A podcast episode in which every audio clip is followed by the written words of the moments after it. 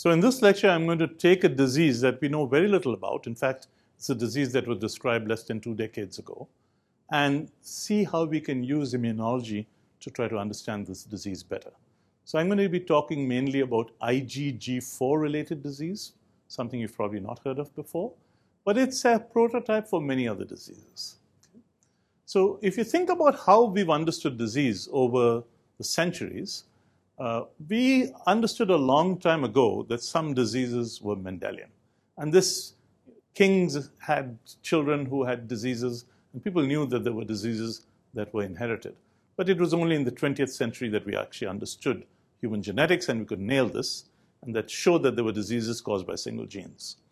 Then in the middle of the 19th century, as I mentioned in the first lecture, uh, we started to understand that bugs can cause disease. So we have infectious diseases.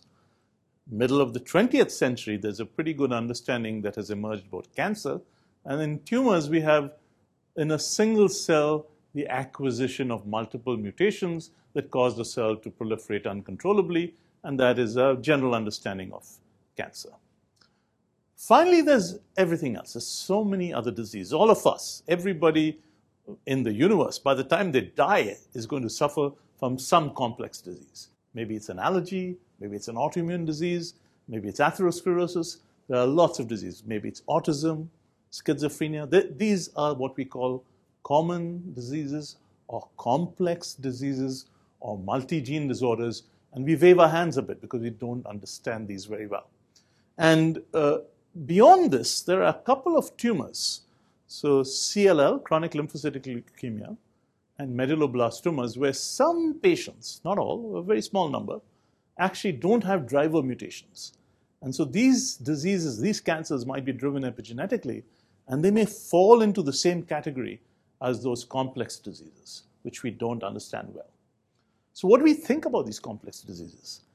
Because the immune system is accessible, one can try to understand certain complex disorders which have an immune component. And the general thinking about autoimmune diseases, for instance, is that maybe there's some genetic susceptibility, so there's some susceptibility. And we know from GWAS studies and so on that yes, indeed it's true, but doesn't explain everything. Maybe there's a role for the environment. Maybe microbes, metabolites of microbes play some role. Again, we don't have a full mechanistic understanding, but this is probably true.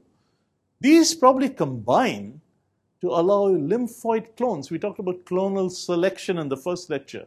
You can imagine if there was a lymphoid clone which went through epigenetic changes, expanded, and became a rogue clone, and then drove a disease because either it broke tolerance or there was enhanced inflammation. Maybe when you put all this together, this would explain a complex disease. And our thinking today in the field is if we can understand a complex disease, then we will actually have treatments that are curative. Today we can treat diseases, but we treat the symptoms rather than the causes. Okay? So our hope was, can we find clones of expanded cells in an untreated human disease and maybe use those clones to start to understand what the epigenetic alterations might be and how the disease comes about. And that's what I'm going to try to explain in the context of IgG4 related disease. So the big picture, big picture questions for us is, what is the underlying basis of common diseases? And then can we use human uh, diseases to understand human immunology? Okay? Because we study the mouse in great detail, it's easy to manipulate the mouse, but in humans, maybe we can learn more by studying disease. So this disease, IgG4 related disease, it's hard for you to actually put it all together, but it is a multitude of diseases that were described some couple of hundred years ago that have now come together under a single umbrella and are called IgG4 related disease. And all IgG4 related disease is, is a in chronic inflammatory disease which fulfills certain criteria. And this is true for all the varieties of this disease. So it's a multi-organ disease, and the diagnosis requires histology. So you have to look at a section. Patients usually present with a mass, and they're misdiagnosed typically as having cancer. But when you take a biopsy, you see that this is not a tumor, but it's inflammation. Okay? And so the characteristic features are lots of lymphocytes and plasma cells infiltrate the tissue, there's fibrosis. Fibrosis just means scarring. The tissue is scarred because of so much inflammation. And there's a phenomenon called obliterative phlebitis, which is that the blood vessels are occluded because of inflammation. Okay? Now, this is the final kicker that actually gives you the diagnosis is that when you count the plasma cells, so the pathologist looks at it and sees that most of the plasma cells, about 40% or more, make IgG4, which is one subtype of IgG. We have IgG 1, 2, 3, and 4. Okay? So to look at the disease, if you looked at the tissue, you'd see you see storiform fibrosis. That's the pink stuff swirling around. You can see obliterative phlebitis. So this is the blood vessel that's occluded with inflammation. It's narrowed it down. And this is the fact that you have lots of IgG4. You're looking at plasma cells, and most of them are staining for IgG4. So you have lots of IgG4 plasma cells, lots of lymphocytes, most of them are T cells. Okay? Now, IgG4 is a funky antibody. It actually can split into half, and it's, this is called Fab-arm exchange. So sometimes it's not even bivalent. Why we have it, we don't fully understand okay, as, as an antibody. It does not fix complement, so it can't actually cause destruction of microbes through complement fixation. It does not bind the FC receptors, that FC gamma receptor of phagocytes. So phagocytes cannot ingest a pathogen if it's coated with IgG4. So it's not going to cause inflammation. Pharma loves it because they can convert a therapeutic antibody into an IgG4. It's not going to cause inflammation. They can mutate it to make sure it doesn't fall apart. But why do we have it? So what we think is that this is actually an antigen sink. Nature created it to suck off the antigen, which might cause disease, but suck it off and not cause inflammation. Now, this is just a thought. We don't think of it as an inflammatory antibody. Then why do we have a disease with so much IgG4? Okay. So we assumed that IgG4 related disease, because of the fibrosis, would be driven by T cells and by helper T cells, which have CD4 on them. And we decided to search in an unbiased manner for T cells that would drive fibrosis. And we decided this is a human disease. We need some criteria. So we have certain criteria. And the criteria to look for these cells was are these cells clonally expanded? Have they, in the disease, do they grow in number and does a single clone become large? Do the cells infiltrate tissues? If they don't infiltrate the tissues, they can't be causal in terms of the disease. Do they make products in the tissue which could drive fibrosis? And finally, when you treat them, do they decline? And we decided that if a cell met these criteria, we could assume this is not an animal model, we can't retest it in a different way. We could assume that these cells might be causal. Okay? So, on this flow plot, all I want you to focus on is if you look where my finger is right now, where I'm pointing to, that population that you see there refers to activated or effector T cells. These are CD4 T cells. If you look below in the control, there is no such population. Okay, so it's only in the disease that we see these activated T cells. It's, it's, if you have a disease, you're going to see activated T cells. If you don't have disease, T cells are going to remain unactivated. So it makes sense. When we took these activated T cells from different individuals with the disease, completely different phenotypes, and then we looked for their gene expressions. We're now looking to see are these cells expanded? Are there more of them? Are they clonal? What do they make? Okay? So when we look by gene expression, and you get the four different samples away from four different patients, four different phenotypes, different organs, were very similar. And the expressed genes were somewhat unusual. These were CD4 T cells but they express certain genes that are normally found in killer cells. So these are helper cells making gene products found in killer cells. These have been described before, not in the context of disease, and these are now called CD4 CTLs. So CD4 cells with a cytotoxic phenotype. Okay, so we had discovered that in this disease, the T cells that he found as activated effector T cells were CD4 T cells with this CD4 effector phenotype, which was CD4-CTL. Okay? If you looked in different patients, the numbers of these cells, of these CD4-CTLs, was increased in patients with disease. If you had active disease, you had lots of these cells. These cells made certain cytokines. They had some unusual cytokines. They also made IL-1, interferon gamma, and TGF-beta. This combination not been seen before in other T cells, but this combination of cytokines was being made by these T cells, which can also make killing molecules like CD8 T cells. This is just to show you that at the protein level, they are making IL-4, IL-1 beta. So IL-1 is a protein that needs to be processed in a structure called an inflammasome. But these cells are making a lot of it and processing it to the right size. So IL-1 is normally made by macrophages and myeloid cells in general, but clearly these T cells make a lot of IL-1. Okay? So we have these cells, we have these expanded CD4 T cells over here, okay? and we want to look and see whether this population comes from one cell or from 10,000 cells or from 100 cells. We really want to know, I mean, is this clonally expanded or is it just 10,000 different cells? So we take maybe a few, ten, a few tens of thousand cells, we sort them out, and then we sequence the T cell receptor beta chain gene. So T cell receptors have beta and alpha chains. They've gone through VDJ recombination. The variable domains are very different. So we sequence just the T cell receptor beta chain gene and we sequence it a few million times, starting from, let's say, 20,000 cells. So we know we're not going to miss any cells here. We're going to get every cell, and we're going to get multiple times, and we're going to be able to say, do I have 20,000 cells in this mixture, or do I have one cell, or do I have 10 cells? Okay? So when you do this, what we find is that if you look, now you look on the left where it says IgG4RD, we have these big blobs. So we actually have big populations of clones of CD4-CTLs in the patients with the disease. If you look at healthy controls, you see little dots, multiple little dots. There's no large clone, nothing is expanded. But in the disease, we see big clones of these CD4-CTLs. We assume that maybe we aren't testing this aggressively enough. So we chose four patients in whom we knew the patients had this disease, but they also had a history of allergic diseases, diseases like asthma. Now, you know allergic diseases are found in 25% of the population. So it is easy to find a bunch of patients who had both IgG4 related disease and who had allergic diseases like asthma. When we took their cells, now we were looking for two types of cells. Asthma is driven by cells called Th2 cells. Okay, so Th2 cells have GATA3 in them.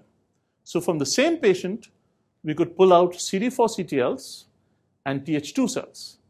And you'll notice the Th2 cells aren't clonal at all. This is the history of the allergic diseases. But the CD4 CTLs have big clones. Okay? So we have big clonal expansions of CD4 CTLs in this active disease. And then we see the history of allergy in multiple small clones. So clearly, here we have a disease in which a certain population of effector cells, CD4 CTLs, are expanded, and these cells are clonally expanded so that some antigen is probably driving their expansion. The next question was, do these CD4 CTLs actually infiltrate into the tissues? Are they just found in the blood or do they not go into the tissues? If they go into the tissues, it may be meaningful.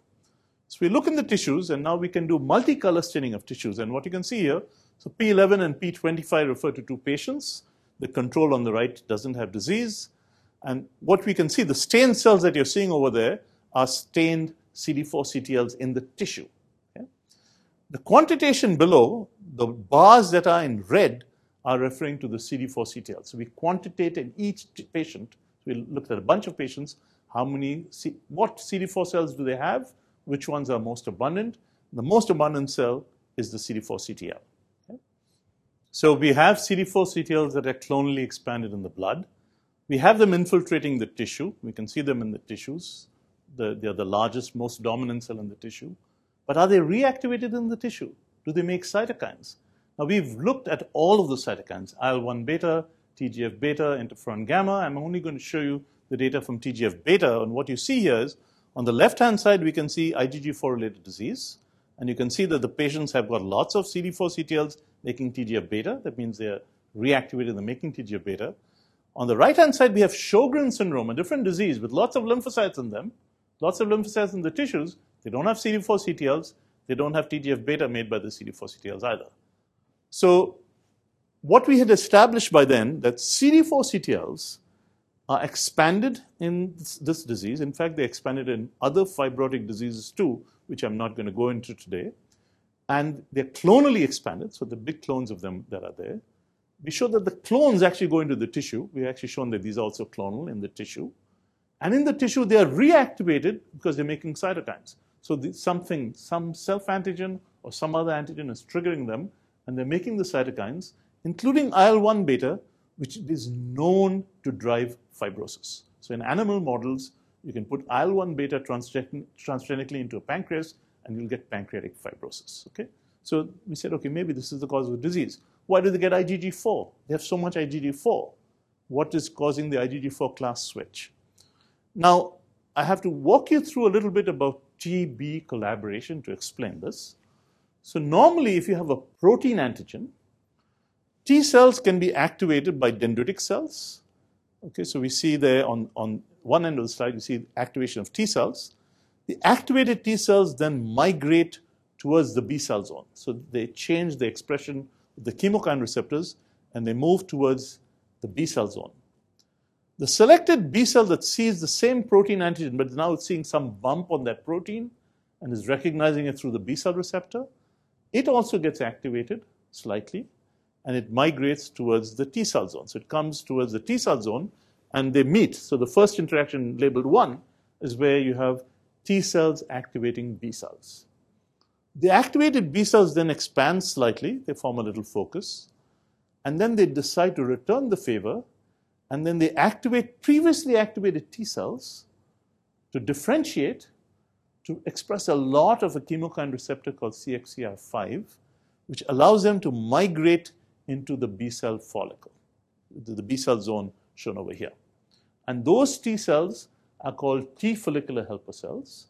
And those T follicular helper cells orchestrate the formation of a Darwinian structure called a germinal center, where we have genetic diversification, natural selection, and survival of the fittest B cells. So, what happens in a germinal center is illustrated here so we have in the dark zone, we have B cells that are proliferating at a very rapid rate every three to four hours. And as they proliferate, if you remember the six fingers I talked about in the first lecture, those six fingers, the genes encoding those fingers, those, those CDRs are being mutated. So the B cell that's proliferating in the dark cell zone, in the dark zone, as it proliferates, it's mutating the fingers of the antibody genes so that each progeny B cell will have a mutated receptor. In the light zone, as the B cells emerge in the light zone, the T follicular helper cells help select the highest affinity B cell, which can capture the original antigen most efficiently, and then they, they bless this highest affinity B cell and allow it to differentiate and become immortal as a long lived memory cell or a plasma cell. So T follicular helper cells actually do two things. One is they select the highest affinity B cells, and they also mediate a process called isotype switching, where they allow the B cell to switch from IgM to either IgG or IgE, maybe IgG4 or IgA, and so on. So the T follicular helper cell helps the B cell both to select the highest affinity B cell coming out of somatic hypermutation and also to allow class switching to the isotype that is most useful in the context of a given infection. Okay? So what we found is a type of T follicular helper cell in IgG4 related disease, which expresses CXCR5, which is the marker for T follicular helper cells. It also expresses CD4. So you'll see CXCR5 in purple, you'll see IL4 in green, and you'll see CD4 in blue. Sorry, CD4 is in red. Okay? So you have these cells expressing CD4, IL4, and CXCR5. And so we have T cells which have CXCR5, they're T follicular helpers, but which specifically make IL4. And they are highly expanded in IgG4 related disease, seen on the top left. And they're not expanded in other lymph nodes or in the tonsils, in normal tonsils. Okay? So in this disease, we have a huge expansion. It goes to about 50%. If you look at the bottom panel over there, the bars in red reflect to the fraction of the T follicular helper cells in the diseased tissue which are making IL 4. So, the vast majority of these cells in many patients are making IL 4. So, this is a subset of T follicular helper cells that makes IL 4, which we believe is driving class switching to IgG4. Okay? So, we can do a thing called cytokine capture. So, we can capture these T follicular helper cells based on the cytokines they make. And you can see from this RNA-seq that the T follicular helper cell that makes IL-4 is very different from the T follicular helper cell that does not. It's also very different from the non-T follicular helper cell, which secretes IL-4. That's called a Th2 cell. Okay? And this is from the tonsils, just to show you these are different populations, that there are subsets of T follicular helper cells. And so in the humans, for the first time, we're showing you there's a subset that can be separated out in disease, which makes a lot of IL-4 and which is likely to be driving the class switch to IgG4. When we look at a bunch of patients and we quantitate these cells, we can see a correlation of these cells. This is the subset making IL-4 of T follicular helper cells, which correlates with IgG4 levels in the serum, negatively correlates with IgM levels in the serum, but does not correlate with anything else. So it is extremely likely, IgG4 is not made by mice, it's only made by humans. So it's extremely likely that we have learned from patients that T follicular helper cells that make IL-4, which have a novel transcription factor, which we've described, which is not the one that's found in Th2 cells, this unique population found expanded in disease is likely to be the driver of the IgG4 class switch. Okay? The broader question is, does B cell depletion actually reduce CD4 CTLs? Now, in this disease, we found a lot of activated B cells. We found activated B cells in the tissues.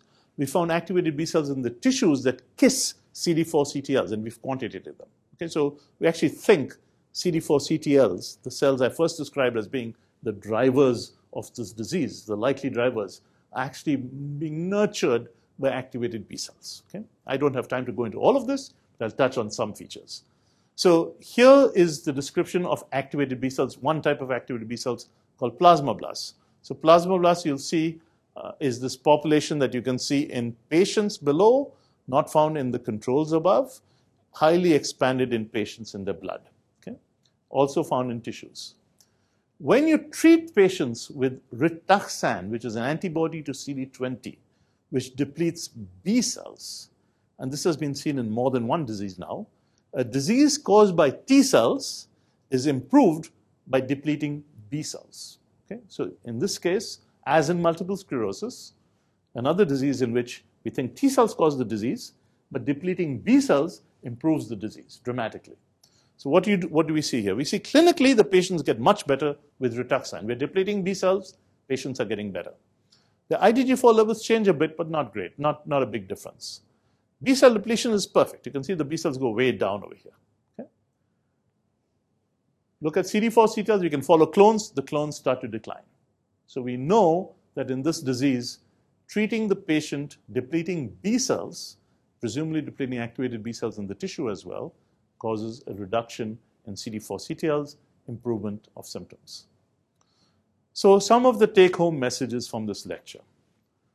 So this is, we have shown that CD4 CTLs can cause inflammatory disease, but CD4 CTLs have been shown before to be important in viral infections. And Susie Swain, in her review, has put this down as being a new subset of T cells. So when you think of CD4 T cell subsets, we usually call them Th1, Th2, Th17, Tregs, and so on.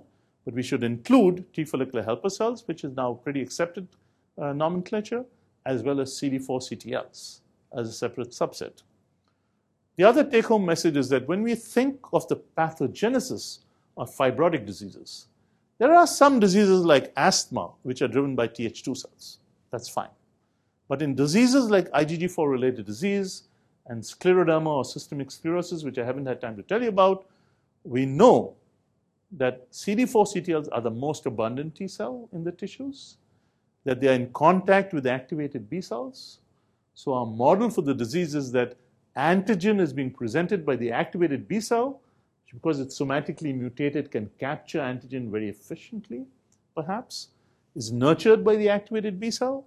The CD4-CTL makes cytokines, it can make killing molecules, and it can drive this process which we call inflammatory fibrosis.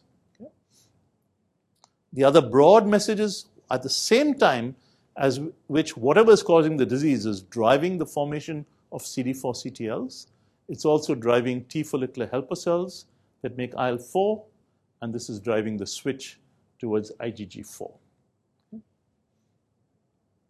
So I've talked to you today about IgG4 related disease, trying to give you a sense of how you can identify a cell that might be causal in a disease and how you can learn something about human immunology from studying patients. And this, the work that I've talked about was done by many people. I want to highlight a few. So Hamid Mattoo and Vinay Mahajan started the project on IgG4 related disease in the lab.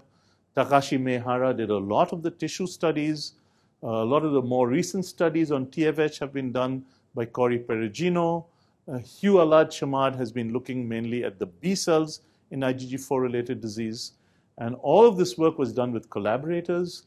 Um, key clinical collaborator has been John Stone at MGH, who is the clinician who sees IgG4 related disease. And probably in America, this is the biggest collection of patients with this disease that we have. Seiji Nakamura in Japan has given us many tissues to look at. And I have a number of other collaborators that I haven't had time to talk about their work or to tell you about today.